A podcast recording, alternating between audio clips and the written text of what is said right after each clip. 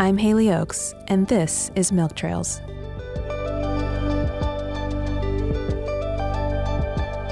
A journey in the out of hospital birth experience. In this special episode, we have Jean Marie Paynel, a mother of two, as well as a parenting guide and mentor. Jean Marie has a master's in Montessori education and over 15 years of experience guiding and mentoring parents and children. She is the founder of Voila Montessori, a parenting school and mentoring community based in San Diego, California. Jean Marie and I talk about her passions of the Montessori philosophy, as well as ways to improve your relationship with your child through what's known as conscious parenting and positive discipline. Also, what was most intriguing to me, as a home consultant, Jean Marie guides families on how best to prepare their home from birth onward to promote a peaceful environment for both parent and child. She is a beautiful inspiration and reminder of the true importance of our role as caregivers, not as servants of children, but supporters of their natural curiosity, wonder, and development. Welcome, Jean Marie. You are the first field expert guest on the show, actually. Um, you're a parenting mentor and Montessori home consultant. In fact, you have a master's in Montessori education and have opened Voila Montessori, uh, a Montessori based yes. parenting program, which is amazing. and you are also a mother of two children. Um, so, firstly, did you apply the uh, the Montessori teachings when you were parenting your own children? So, to be perfectly honest, not really. My daughter, uh, around what was it, two and a half, said, Mommy, I want to go to school. Uh-huh. So I looked into what was in the neighborhood, and there was a Montessori preschool, and I put her there. And so she was there for about two years before going to traditional public school. Mm. And then my son, um, did not uh, go to Montessori school because when he when I started uh, learning more about Montessori and doing my master's, he was already four years old okay. and was already in a traditional system. Mm. And the Montessori school that I had my eye on was not what I wanted from a Montessori school. So uh, long answer to say no. and and what prompted you to to want to go back to school and get your master's in, in this in this type of education? You know, it's uh, one of those kind of chapters in your life where you ask yourself, you know, is what I'm doing really what I want to be doing? Mm. And I was actually a graphic designer for about 20 years prior to that. Um, you know, did really well for myself and such. And we were contemplating moving back to Europe. I'm, I'm originally from France, mm. and we've been in the States for 20 years now. And at the time, we were contemplating moving back. And at the time, I thought, well, I don't really want to continue doing what I'm doing. Like, mm. there was mm. no more excitement or challenge about it. And what could I do if we moved somewhere else? Mm. And that's when I really, you know, had a conversation with myself of, my passion has always been children, mm. and I want to be working with with you know younger people, mm. and uh, and that's really when I investigated and found out that there was actually a world renowned Montessori training center right here in San Diego that um, gave you an international uh, diploma where I could work anywhere in the world, and so that's kind of what I did. Uh, you know, a few years back. That's amazing, and so yeah. um, so incredible to to have a a rebirth of identity exactly. and and also of of a completely new passion and interest. Completely new, yes. And and it's you know it's interesting because at that time my mother had just passed mm. and so you know whether that influenced the whole thing or not but i know i remember her telling me so many times that i was meant to work with children mm. like she mm. could see that i had you know, uh, a natural, a, a, natural connection with them. Mm-hmm. And it's true, you know, when I think back to, to even my childhood, I was I have a brother who's 12 years younger than I am, mm. and my my desire during you know school holidays was to go work at his daycare. Wow. That was that's what I wanted to do. That's that was my happy place. So mm. it made sense for me to finally kind of listen to you know what my true passion was. Yeah. So um, tell me about tell me about you said you you know you were you were from France and and um, and tell me about your upbringing. You were born in in Tunisia, right? I was in Tunisia, small country in uh, North Africa, sandwiched between Libya and Algeria, and um, kind of by coincidence, really, because my father is French and he was a doctor in the uh, French Algerian War. My mother was American, living there with him, and refused to give birth in a country at war, hmm. and wanted to give birth in an independent country, which Tunisia had just become. Wow! So she flew to Tunisia, uh, pregnant with my older sister, and I was born in Tunisia. Wow! And so, how which, long were you there? I think I was there just a few months, to be honest. Okay. I know that I did not get to meet my father until I was about nine months mm. because at that time uh, the war had gotten pretty bad. And um, so she did not want to return to Algeria with a newborn. Wow. Um, and um, so, so yeah, I did not, you know, meet him till later, mm. and we met in France. Mm. And then I never really went back to live in Tunisia, but we went back to live in Algeria after okay. the independence. Okay. And I was there until four, and then moved to France when my parents separated, and later moved back to the U.S. with my mother when I was about 11, because she was originally from the States. She had gone abroad for a junior year abroad mm. and ended up coming back uh, 17 years later, mm-hmm. divorced with two daughters. So, wow. That's what, a whole other story. That's right? a whole other story. I mean, and and she sounds like a fascinating woman as well. I mean, I mean, so yes. adventurous and and also worldly and interested in world affairs. And and did that ever conflict with with her being a mother to you? And like you know, in addition to wanting to help so many other people?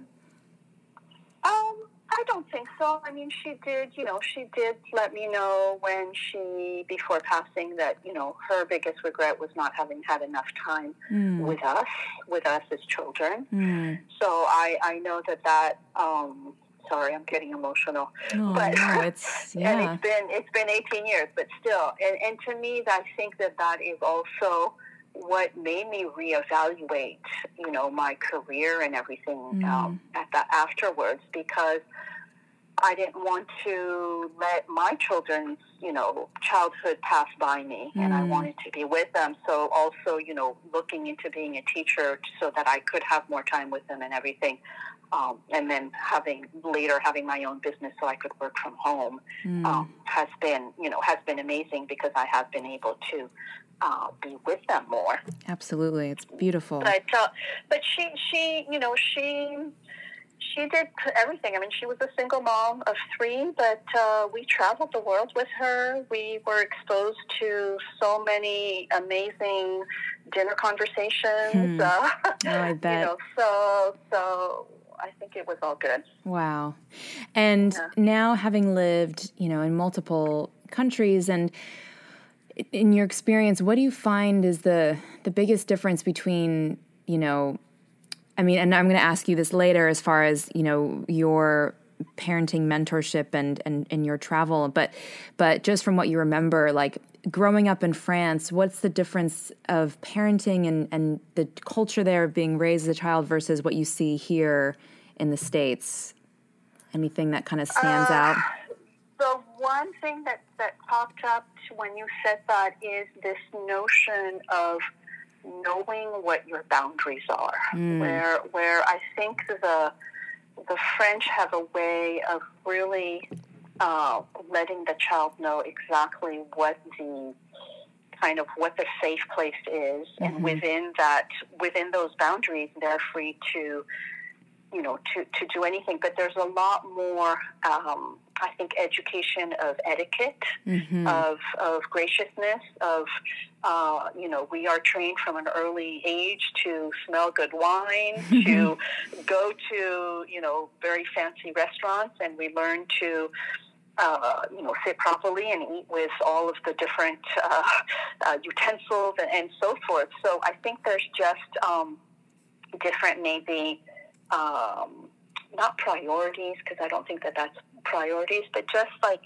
you know, etiquette uh, teaching, really. Of you know, I remember so many, you know, like I said, dinner parties or parties that my mother would have, and we were always welcome to come and sit and ask questions oh. and so forth. Like it, the children were welcome. Yeah. Here, I always feel that children are told to go somewhere else, go play, go, you know, go, go in front of the TV, go outside, whatever. It's not like they're not integrated into that. Yeah. And for me, that's, I think I learned so much from these, you know, wise people that were at my dinner table. Mm. So.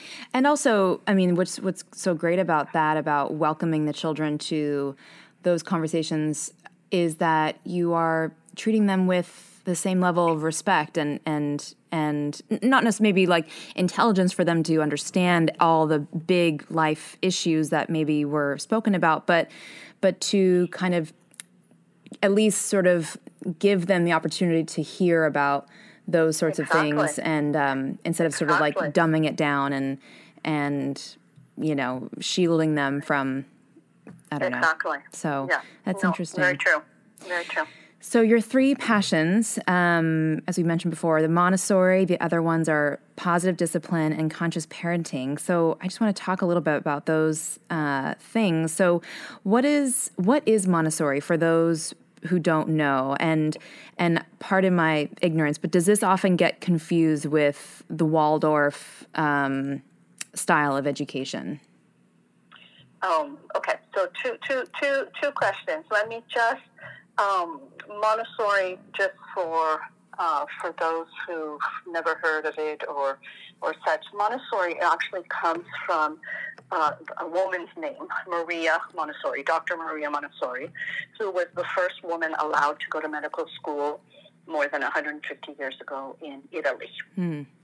And uh, she developed, you know, through her medical background and kind of scientific uh, look on the world, really took time to observe children. Mm. And up until uh, her findings, children were really kind of considered these empty vessels that we had to, you know, fill up with knowledge. That they hmm. they weren't really worth our time, kind of thing uh, from birth. And hmm. I know you know from your work and, and and all of that that newborns are, you know, highly sensitive and highly intelligent mm-hmm. from from even in prenatal life. And so she really kind of opened that whole concept of, you know, we need to really pay attention to the newborn and, and to the child. And, and so for me, my my background is really from birth to six years, which are the really you know fundamental years mm. where we talk about the uh, absorbent mind, which is you know the, the what we call that brain that the young child has, which is a sponge, acquiring language, acquiring movement. I mean, it's it's just extraordinary. Yeah. And so she really uh, fought a lot also for just children's uh, rights and, and, mm. and such, and really developed a whole method of education, really. But, you know, very humbly said, I did not develop, you know, a method. I just gave children the opportunity to live. Mm. So it's really beautiful in the sense that it really is an approach of following the child, mm. following their desires, their interests, and really respecting their natural development. Mm-hmm. Which is obviously so, going to be so individual based on exactly, each child. Exactly. So in a classroom, for example, I worked in a what we call a primary classroom or, or casa classroom, which you welcome children from the ages of around two and a half to 6 So mm. first of all, it's mixed ages, mm. and so they are together. I have them for three years, which is a three-year developmental window. So it's not about you know arbitrary birthdays, but really about this uh, milestone that they're going through during those three years. Mm. And, and they help each other and such. And I don't have a lesson plan for all 25 children. I have 25 different lesson plans because Right. I have 25 very different individuals. Wow. And that's the beauty of it, really. So each child gets a different lesson plan? Yes. Wow. Because basically, the way that uh, Montessori works, it, it really is based, first of all, on observation. Yeah. And secondly, one of the big tenets is this idea of the prepared environment, Mm. of the environment that we really pre- prepare for that. Uh, child for that human going through you know those those three years so everything is there for them Mm. like for, honestly for the for the adult there is a stool and that's it Uh-huh. so it's really it's really an environment that is created for them uh, everything is down low everything is at their eye level and such and that's what I bring you know um, and I'll talk about it later when when I do the home consultations Yeah. because we also need to welcome our children into our very adult centric environment Yes. but so when we prepare the environment and we put out for them things that we know are going to interest them, and we trust, and this is the beauty of it too, is that we trust that we are all born with this amazing desire to to learn and to Mhm. adapt to to our time, place, and culture. So when we put out the, the tools and the activities that are going to help them master certain skills, they are more than happy to to to get to work and to Mm. master those skills. So you have a room of 25 individuals who are so focused and concentrated on what they know in their heart that they need to master. So Mm. nobody is nobody is you know pushing them to to do something. It's just we are Montessori calls it calls it seducing the child into the different activities. Basically, the adult is the link between the child and the environment. Mm. So we are just connecting them to the work that is on the shelves, and then there is just this beautiful synergy and, and, and focused work that, that goes on. Wow. So it sounds, I mean, it sounds, yeah, very much, you know, child led, but also, but, but supporting them to kind of, to be their best selves and to find Exactly, their their exactly. innate talents and interests and how what's what's the highest level of education that Montessori um, High school. high school wow So birth. So it's really birth through 18 years of age. that's and, amazing and I and I feel that it's really conception until 18 years of age because there's a lot of parent education that we can do as well. Mhm. But yes, there are. I mean, I think Montessori is mostly known for preschool, Mhm. but uh, the community environments start at around three months. Mhm. There's a community called the Nido, which is uh, nest in Italian. So really on, created really for when both parents needed to work outside of the home. Mhm. Um, very home-like and, and such. And then you have the uh, toddler environment when they're uh, just newly walking and their hands are free to do work and they learn to be toilet independent and, and learn to prepare food for themselves. And so it's really a work on uh, independence and, and being autonomous. Wow. And then and working on language skills and such. And then they go into what we call the casa which is what montessori i think is mostly known for is that three to six environment. Mhm. uh, but then there is uh, elementary program and then what we call the adolescent program for high school.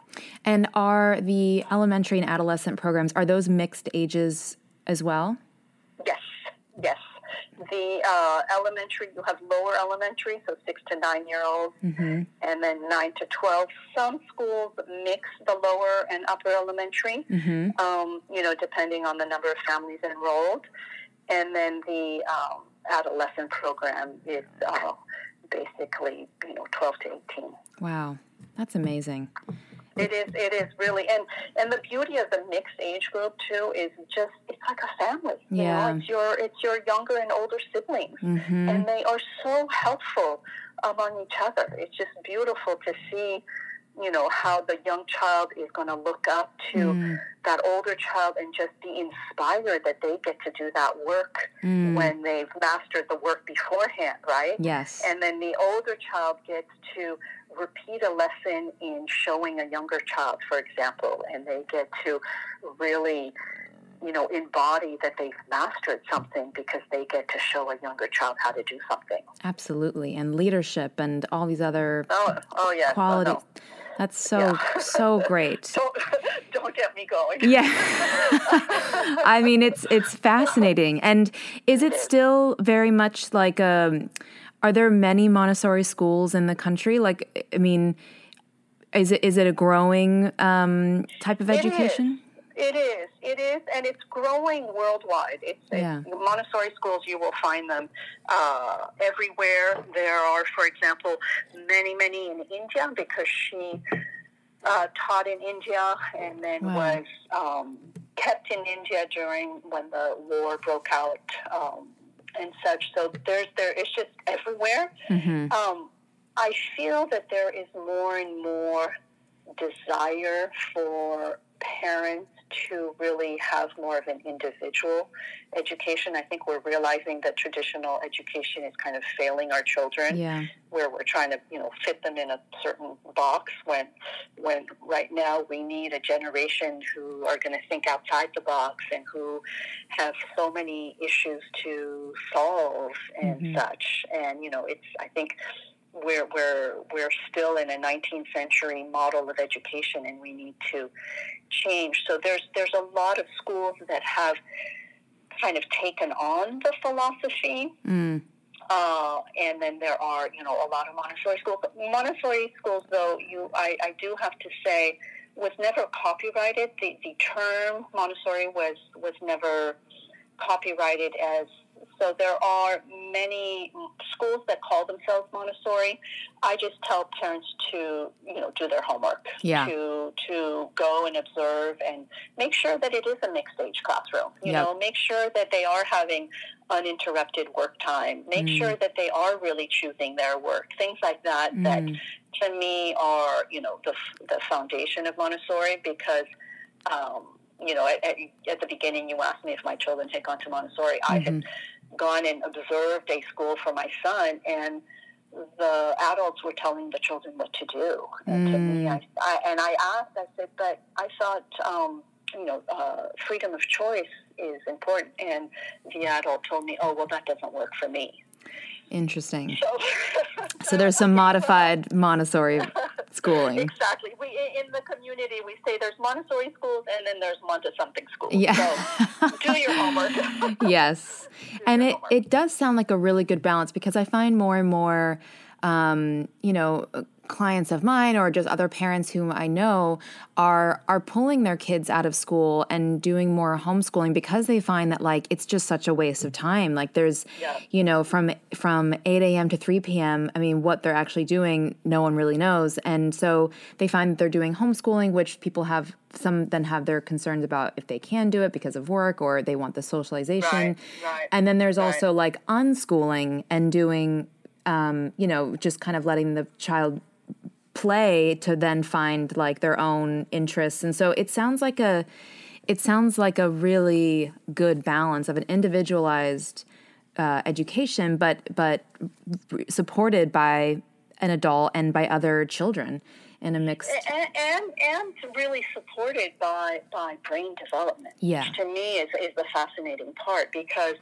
you know what she revealed to us, you know, more than hundred years ago is now all being proven by brain research and by Mm. brain scans and such. So it really is, you know, has a strong foundation in, in, in research as Mhm. well. And the and the sequence of the lessons that you give are just so um, to me speak to the, the this higher power that the child has to learn just about anything. Mm-hmm. You know, I, I was in a bilingual classroom, and you know, I, I was always blown away by these young children who could speak the language they spoke at home and then speak the two languages we were speaking in the classroom with this great ease. Wow. And so that to me, you know, speaks to this highly, highly intelligent human being that we tend to take for granted and we do dumb things down for our children. So, um, you know, children who leave like that uh, casa, what, what, you know, we call kind of the three to six classroom, they are uh, reading, writing, uh, doing all of the math operations, division of fractions. They are, you know, composing music. They know geography. I mean, there's just so much. And oftentimes when they go to, into a traditional school, they're kind of bored. Yeah. We're not keeping up with them. So yeah. much. Yeah. And then that yeah, leads yeah. to probably over diagnosis of attention deficit disorder oh, and totally, all these totally. other things. Interesting. Um, yeah. So, my other question is what is the difference? And it's, I, I feel like this is maybe parallel to what I get asked a lot, or, or maybe well, is that like people ask me what's the difference between a doula and a midwife and and or they think they're the same thing and so what is the difference though between a Waldorf school and a Montessori school because I feel like they're similar, but I know they're different. They are. They they have some uh, similarities, mm-hmm. and they both uh, came from a same time period. Uh, um, if I'm not mistaken, Waldorf is from Austria or Germany, but I'm not, I can't be 100% sure. Yeah. Uh, but it is the environment, so that is a parallel. The environment is very important, um, and always, you know, natural materials and such.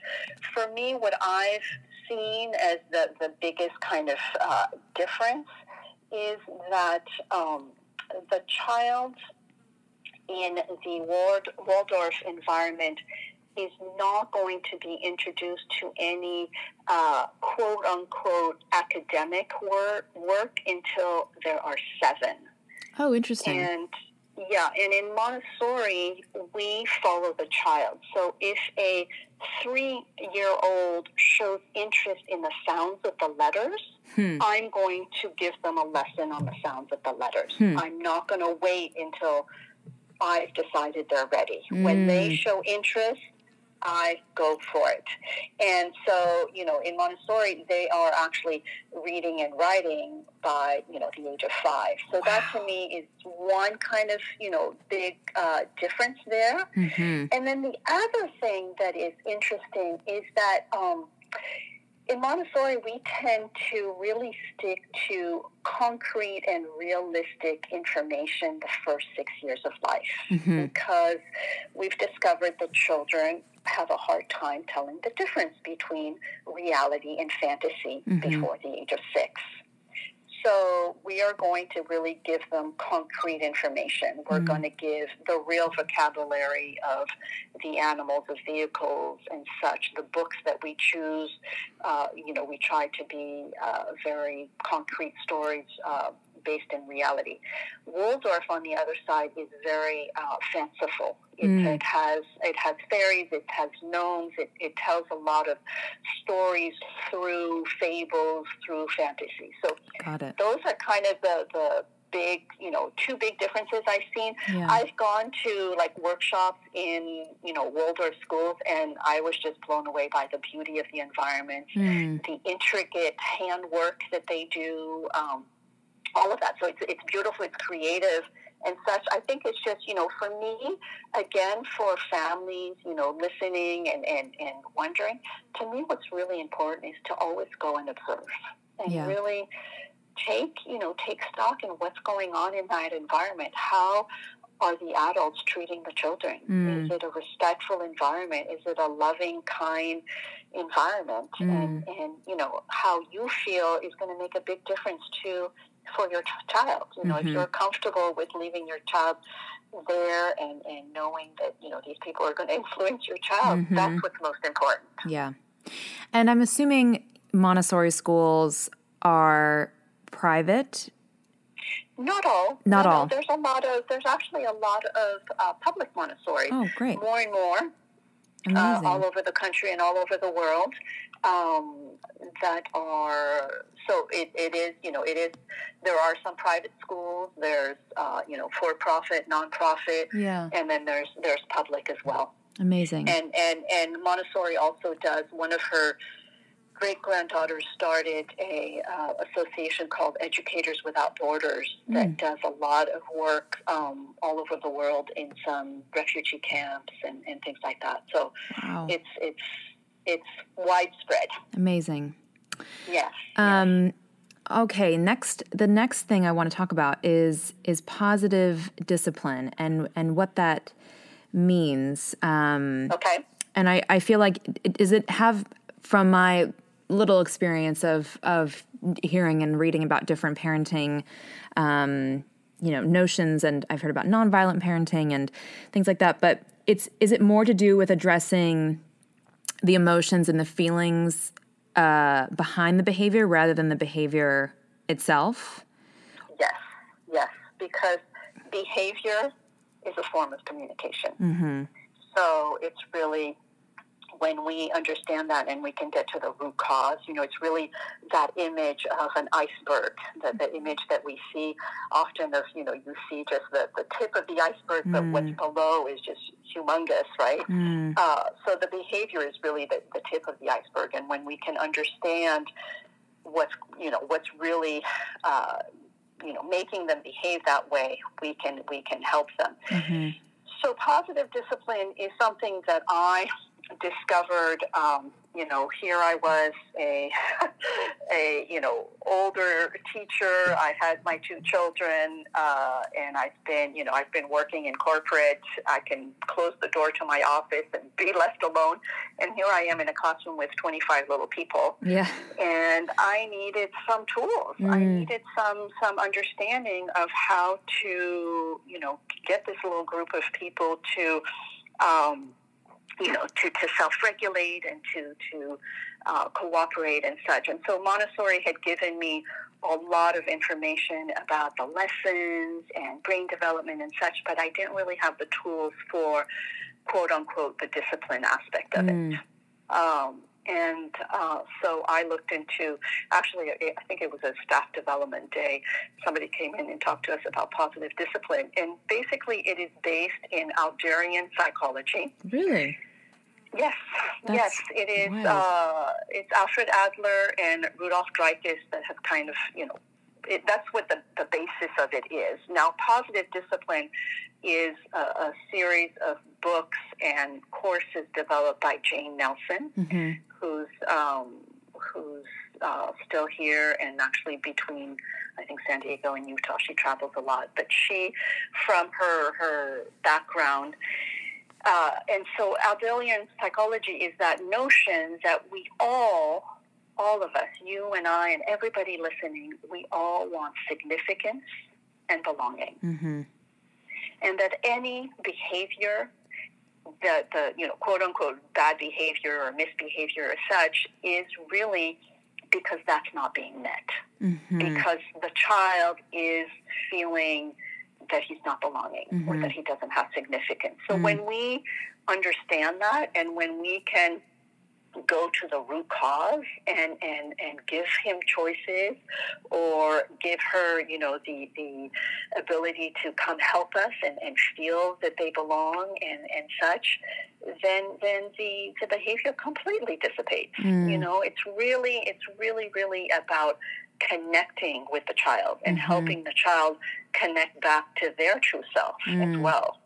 You know, oftentimes the child is, is, is having a rough time or, or a tantrum and such, and what do we do? We tell them to stop. Yeah well, no, I'm having a hard time right now. Why should I stop? Mm-hmm. Like, can you can can you give me some space here to feel feel my feelings yes. and and help and help me deal with them, as opposed to tell me to stop or go to my room or you know stop crying and or you know stop crying or I'll give you a reason for it. I mean, mm-hmm. it's just when you you when you think of it, like the way we speak to them yeah. is so disrespectful, and so it's really it's really looking at. Um, you know what trig- what it triggers in us as well. Mhm. It has oftentimes a real um, kind of it you know it opens the window on oh that's what's going on you know Mm. uh, when we see what it what it does to us as well. So it's really a beautiful way of understanding uh, those emotions, but also just really giving tools to children and and other adults because positive discipline honestly it's not only for children i mean now it's been developed for uh, couples Mm. it's been developed for the workspace it's been you know it's it's just amazing because it's really a non-violent, you know, communication and, and a way to really seek solutions together. Mm. And is it ever advised? I mean, maybe it's more to do with development and if that child is ready for it, but to, um, is it more that you then demonstrate the behavior that lets them feel that they're significant and and wanted, or is it that you can actually state that for them of saying like, it seems like you you know you're you're not feeling a part of this and or is that is that kind of is that kind of um, not like putting words in their mouth but is that kind of maybe suggesting something that maybe they're not feeling or Yeah, and, uh, so so you're right. I mean, it, it's going to just depend on you know where they are in their development. Mm-hmm. But for me, what's most important is to model. yeah So really, you know, I'm having a hard day. Well, I'm going to say it, and I'm going to go, you know, chill in my in my in my little place that I've created to to calm down. Mm. Or if I've made a mistake, I'm going to say, "Oh, I, I've made a mistake. I, I you know I don't like when I talk so loud, and, and I'm going to Mm. try better." So you just you know you're modeling also that mistakes are always opportunities for us to to get better and it's always Yeah. opportunities for us to learn from our mistakes. Mm. So, you know, for that, but it's more, for me, it's more about really uh, connecting with the child first and, and really involving them in finding a solution. yeah. So, as opposed to, you know, interpreting what's going on. Got it. Which which to me when we say you know it looks like you're angry because you know somebody took your teddy bear it might not be that at all. Right. it might be that you know there's a smell they don't like in the room or something. We don't know Yeah. so it's more about you know i see you're having a hard time. Can i help you? Mm. or do you need a hug? Mm. or you know really helping them come come back down. Because that's the thing is when we are out of sorts we are no longer connected with our reasoning brain. Sure. Right? Yep. So we need to help them calm down first before we even start questioning anything or Mhm. we start asking them for an answer or, or, or a solution, right? They need to just come back down back to themselves Mhm. first Mhm. and then and then we can we can, you know, maybe help them uh, go through it. amazing But for, for, for one thing, you know, for, for those listening that have very young ones, the, the, the biggest one is to give children choices. yeah To give them, you know, just two simple, appropriate choices that you're 100% okay with. mm. So that they develop that, that will, right? They're, they're in, in, they're developing the will. You know, I always hear parents tell me, oh, I have a strong-willed child. And I say that that's wonderful. That's Yeah. great. You have a child who knows what they want. yeah But for that muscle to develop, we need to, you know, give them uh, choices so that they can make appropriate choices. And that's interesting because I, I feel like my so I have a seven month old daughter and my husband was Okay. it was um n- not talking about choice theory for her but just but just talking about he discovered choice theory and that's exactly kind of what you had just mentioned of of two choices that you're comfortable with but giving them the autonomy to make that um to make that decision for themselves when Exactly. when they're having yeah they're strong willed or whatever it may be that's so interesting And it, and, it, and it even starts, you know, at seven months. I mean, it could be, you know, handing a toy, to Mm, toys, mm. or, you know, of, of choosing uh, what they're going to wear, or, Mhm. you know, things like that. Like it, it starts, it's kind of a, just a, a habit that we need to get into Yeah. of, of not making decisions for them. Basically. Yeah, Yeah.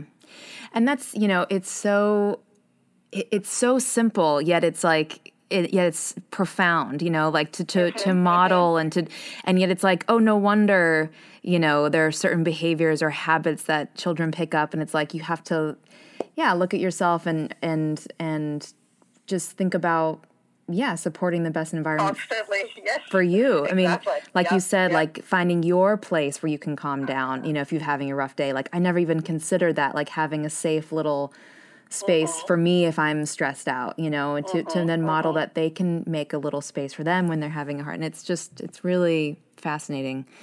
Yep. Um, and I, I think that kind of, you know, goes into what, um, like conscious conscious parenting. I mean, it sounds like that's essentially that's exactly what yeah, that is. That's exactly. I mean, to me, it just embodies all of that. Yeah, it's really this awareness of what's going on mm. and, and you know really looking at ourselves as well through this whole process because honestly for me having a child um, you know whether you you you it's your child it's your stepchild it's your adopting or caring for other people's children to me, it's the, it's our, our, opportunity to be aware of, of so much that's going on, and it's kind of a, a reset mm-hmm. also for for ourselves and for for humanity as a whole. So when we are aware of that and conscious of that, and um, you know that that's that's to me what it's all about is just being aware of what we're bringing to the table too, mm-hmm. right? Um, and and just being very observant. Um, and, and to me, it just meshes beautifully with Montessori in the sense of of observation. To me, is a is a big thing that I you know talk to parents about. It's really observing yeah. without any judgment, without any expectations, and mm. just really watching your child do what they're doing. Mm-hmm and and and and there you can be aware of what it brings up of you know maybe your doubts or your fears or whatever mm-hmm. and, and and and actually work through those right mm-hmm. as opposed to blindly kind of do things and and we end up imposing our fears yeah. and worries on our children yeah so you know they come to us with um, a factory setting of pure joy and mm. happiness and just wanting to explore. And so we need to kind of get out of the way. Yeah. Is where where, you know, where I come from when I when I talk about conscious parenting.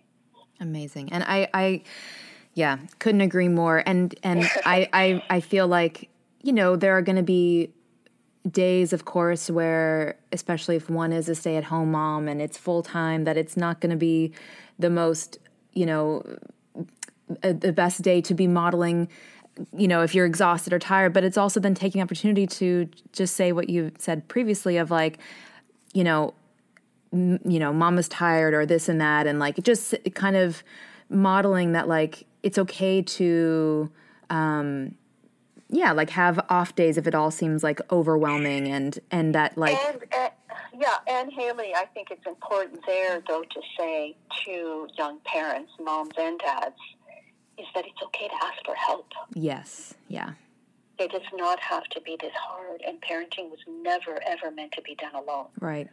So when you are having those rough days and you're having two, three in a row, like don't, mm. don't, mm. you know, yeah. don't like call call that girlfriend, that sister, that mm. whoever mm-hmm. that you know you're saying I'm having a hard time and I need a break. Like mm. it's okay. Mm-hmm take good care of yourself.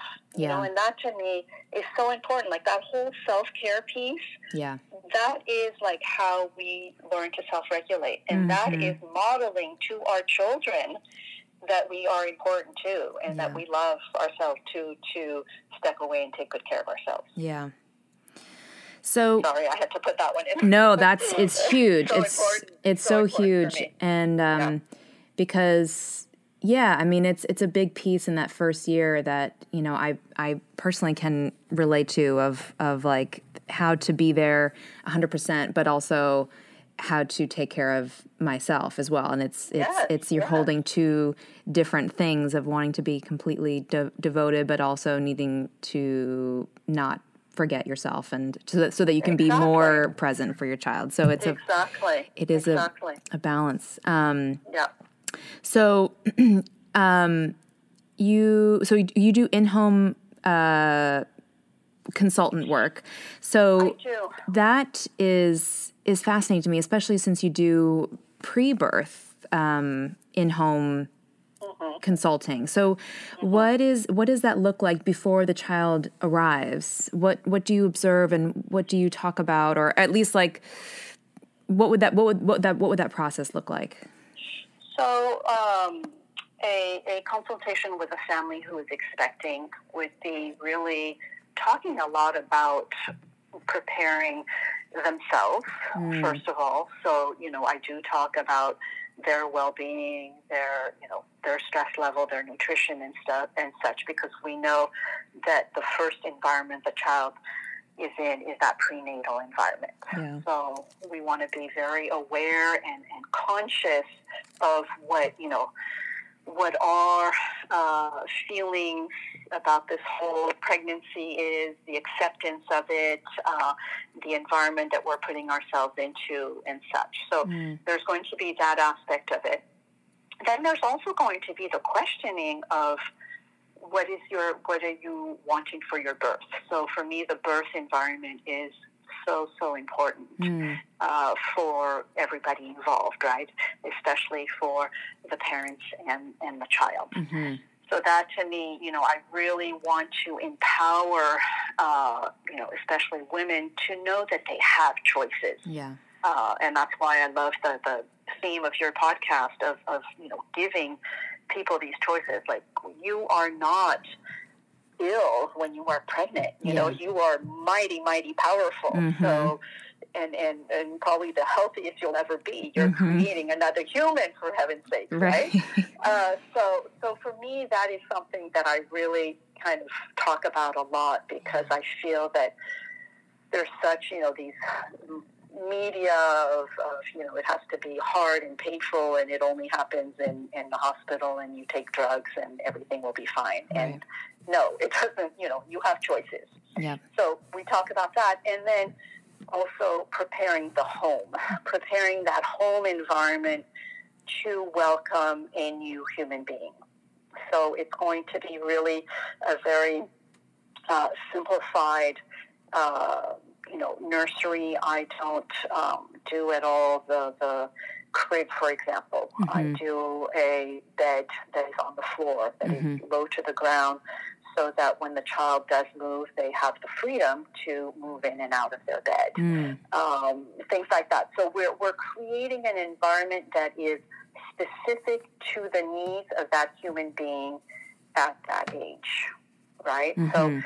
I actually invite parents to crawl around their home, like see it, see it from their perspective. You know, Mm. we're in a very adult-centric environment. All our artwork is up high, so we can enjoy it. Yeah. Uh, things like that. Like you, you can lower some of those family photos down, real low down to the ground, so that the baby will see it too. You know that uh, inspires language and storytelling and, and all sorts of things.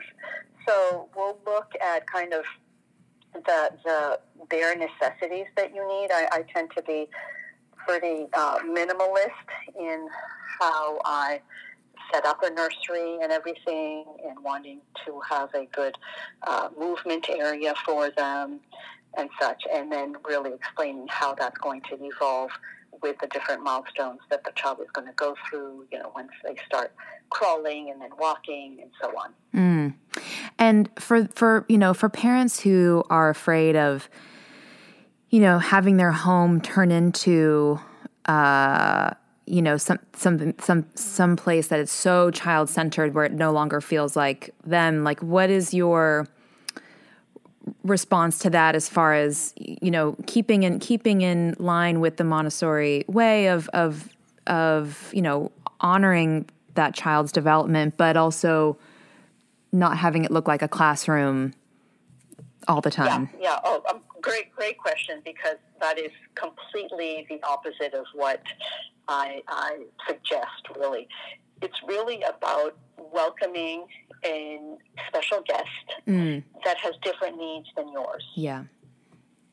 And so, just like you would, uh, you know, set up your home or your guest room for your great aunt that is has a walker Mm. or, or has different needs, you're going to adjust the environment momentarily while she's there, right? So it is the same thing with the child. You are just adjusting your environment to welcome them into your home and their home Mm. and it's temporary. Mm. It is. They're not going to be, you know, like your daughter. She's not going to be seven months forever. Mhm. This is. She's just going through a phase. So we want to create a welcoming environment where she can explore freely and safely. Mm. So for me, it's that you know that lovely crystal bowl that you have on your coffee table. Well, you might find a place that's a little higher for it Mm. for a few years Mhm. so that you don't have to be vigilant Mm. of what they're going to touch or what they're going to get into. Mhm. So it's not at all about bringing in, you know, more stuff or anything. They, they really do not need much at all. Mm. They are exploring their new environment. Mm. It's, you know, so it's not about creating a preschool in your living room, not at all Yeah. it's just about maybe maybe that bottom shelf of, of the bookshelf in the living room maybe you can you know if there's things that you don't want your child to touch well put them up higher and maybe put a basket with a toy in it and that's Yeah. it Yeah. that's it right Yep. so you're still keeping it very minimalist it's still very aesthetic pleasing because beauty is important for the young child Mm. and it has to be beautiful for you too Mhm. where you know and, and that's the thing that's the work that i've done too with families that are have older children they are just so overwhelmed with all the excuse my language but all the crap that has come into their home Sure. that we you know we have to do a big big uh, flush out Yeah. and it calms everybody down Mm. including and especially the young child who, who is overwhelmed with too much things. So keep it very, very simple. Um, you know, it's it's it's basically just making sure that you know in the kitchen there's a bottom drawer or a cupboard that they can open up and everything that's in it is just safe. It's fine. Mhm, It's, mhm. You know, it's not. You're not going to go. No, no, no. Don't touch that. Right? Right. You're wanting. It's it's for you too. It's for your stress level as well. Right. So you want to be creating a place where you can turn your back for five seconds and know that it's fine. Yeah. That if she, you know, gets into that basket because you, you know, you just put your old bracelets that you're not, you don't wear anymore, and Mhm, that's fine, right? So, so no, it's really about creating an environment that is good for everyone. Mm. It's not. I, I don't. You know, I don't. Um, want to be creating you know creating preschools in people's homes Right. i want i want this to work for everybody um, so so yeah That's and and, and and knowing and knowing that it's temporary i think is a big big thing yeah. that yeah that it that it's going to it's going to i mean as again like my little experience with with a seven month old it's like things that she liked you know a month ago is so different you know and and or and what right. she's doing a month ago is so different and so um it is it is very temporary so it's you just sort of have to like yeah like the whole the whole premise is just kind of keep observing and seeing what and then okay that toy is done and we put that away and um and But- you'll be surprised too like if you bring it out three weeks later she'll discover it in a whole new way Right, right. you know so you don't have to go out and buy new new things it's just your your letting her you know lose interest and and regain interest again with the same thing Yes. or you know you might add something to it or or um, it's it's very that's why observation is so important Yes, absolutely. Yeah.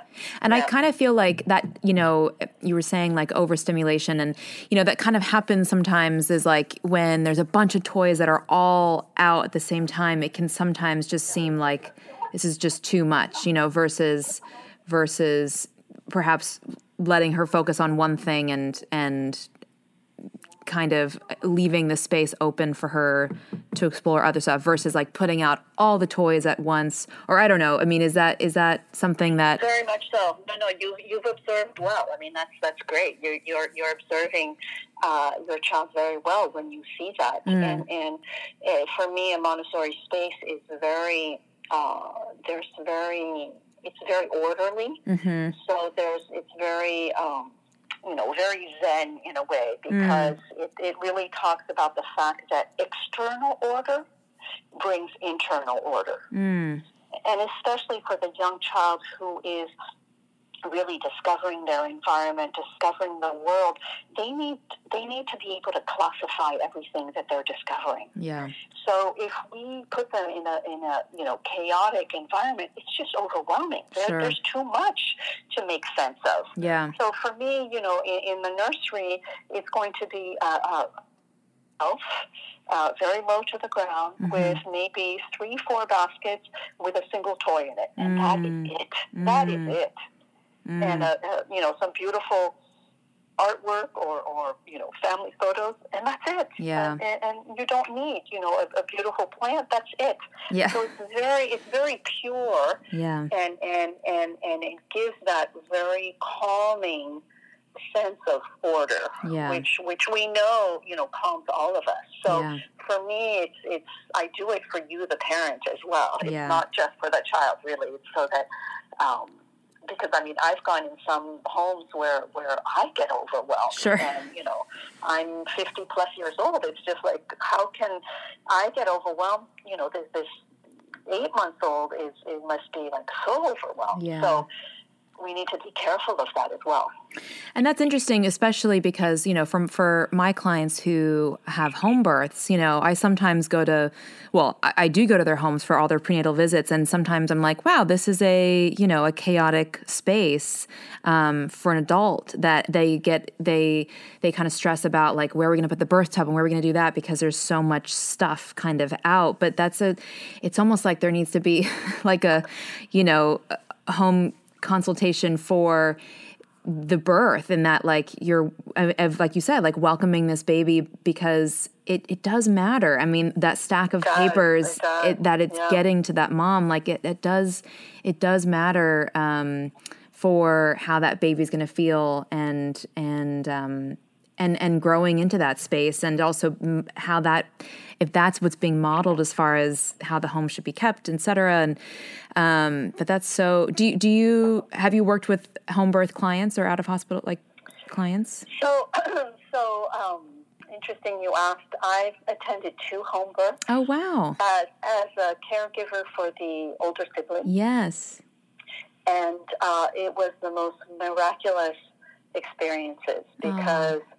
I actually had two hospital births, and um, looking back on it, I feel that they were somewhat hijacked by mm. you know the, the, the the hospital. I mean, they were you know they were wonderful natural births and, yeah. and such. But looking back, I think like oh, you know now that I know better, I would do differently. And these are two uh, dear, dear friends of mine who invited me into their home to, you know, care for their, their older child that was there. Mm. Um, and after that first one, I remember feeling like, why didn't I know about this? Mm. And this is how birth should be for everyone. This, mm. is, this makes so much more sense to mm-hmm. be in your own cocoon of being able to walk around and eat what you want and put on the music you want right. and and just I don't know, it was just so beautiful and so peaceful and, you know, mom had her baby and just went back to bed and mm-hmm. snuggled with her baby mm.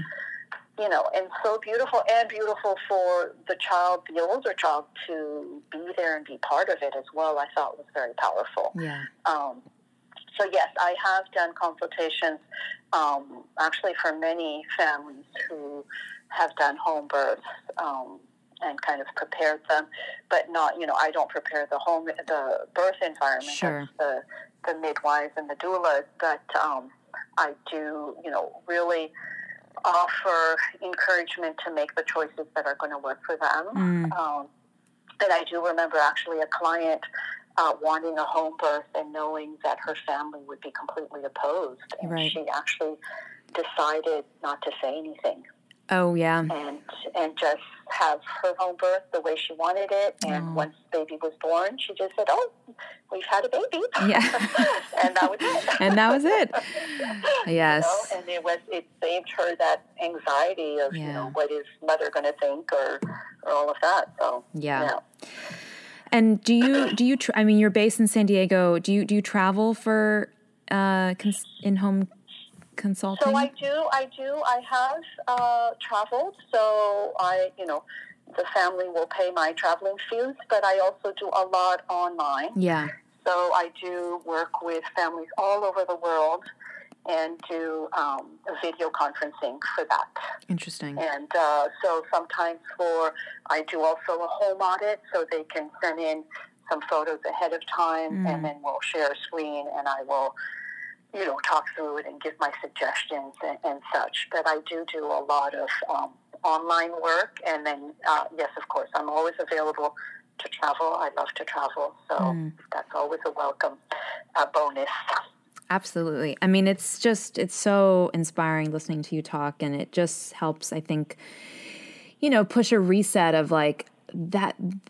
Oh, right. That this is why we have children. You know, to just like really just get to see and get to support to to like a a, the, a human being the best version of themselves. And like what a gift to be able to do that and be able to witness that and support that development. And um, and so to have these extra tools of preparing your home and and and knowing you know there's ways of of helping them learn in, in a way that's best for them is just so it's so inspiring and it's just so lovely to hear you talk because it's clear how passionate you are and it's it's it's just wonderful. So um your your website um what's the, what is it the voila montessori or? So it is Voila Montessori, V O I L A Montessori, M O N T E S S O R I dot com. And um, actually, when you're there, I'm actually in the midst of, of kind of restructuring my website, but uh, there are there's plenty of resources there. Um, some you know blogs, and there's some downloads as well um, that you can use even if you're if you are expecting and about to welcome a new child. There's there's something called the Topponcino that's a little security pillow that I highly recommend for newborns and so there's plenty uh, plenty there and you can contact me through the website. and i will be uploading the nursery checklist to my Oh, blog Okay. Yes. and um and social media can people find you on It's all Voila Montessori, so the same name. I'm on Instagram. I have a YouTube channel that um, I've shared a lot of activities for younger children great and kind of how to work with them, and then also Facebook and Pinterest. So, yes. Amazing. Well, thank you so much for being on the show. It's been such a pleasure speaking with you. And um, yeah, it's so, so insightful and helpful. And, and thank you, thank you so much for the work that you do and inspiring families to, to birth their way. Oh, thank you. Thanks for listening to Milk Trails. I'm your host and midwife, Haley Oaks. Be sure to visit midwifemilktrails.tumblr.com to access the show's notes, view photographs, or leave your comments. Stay tuned about new episodes by subscribing to the podcast on iTunes and tell all your pregnant friends about it. We'll catch you next time.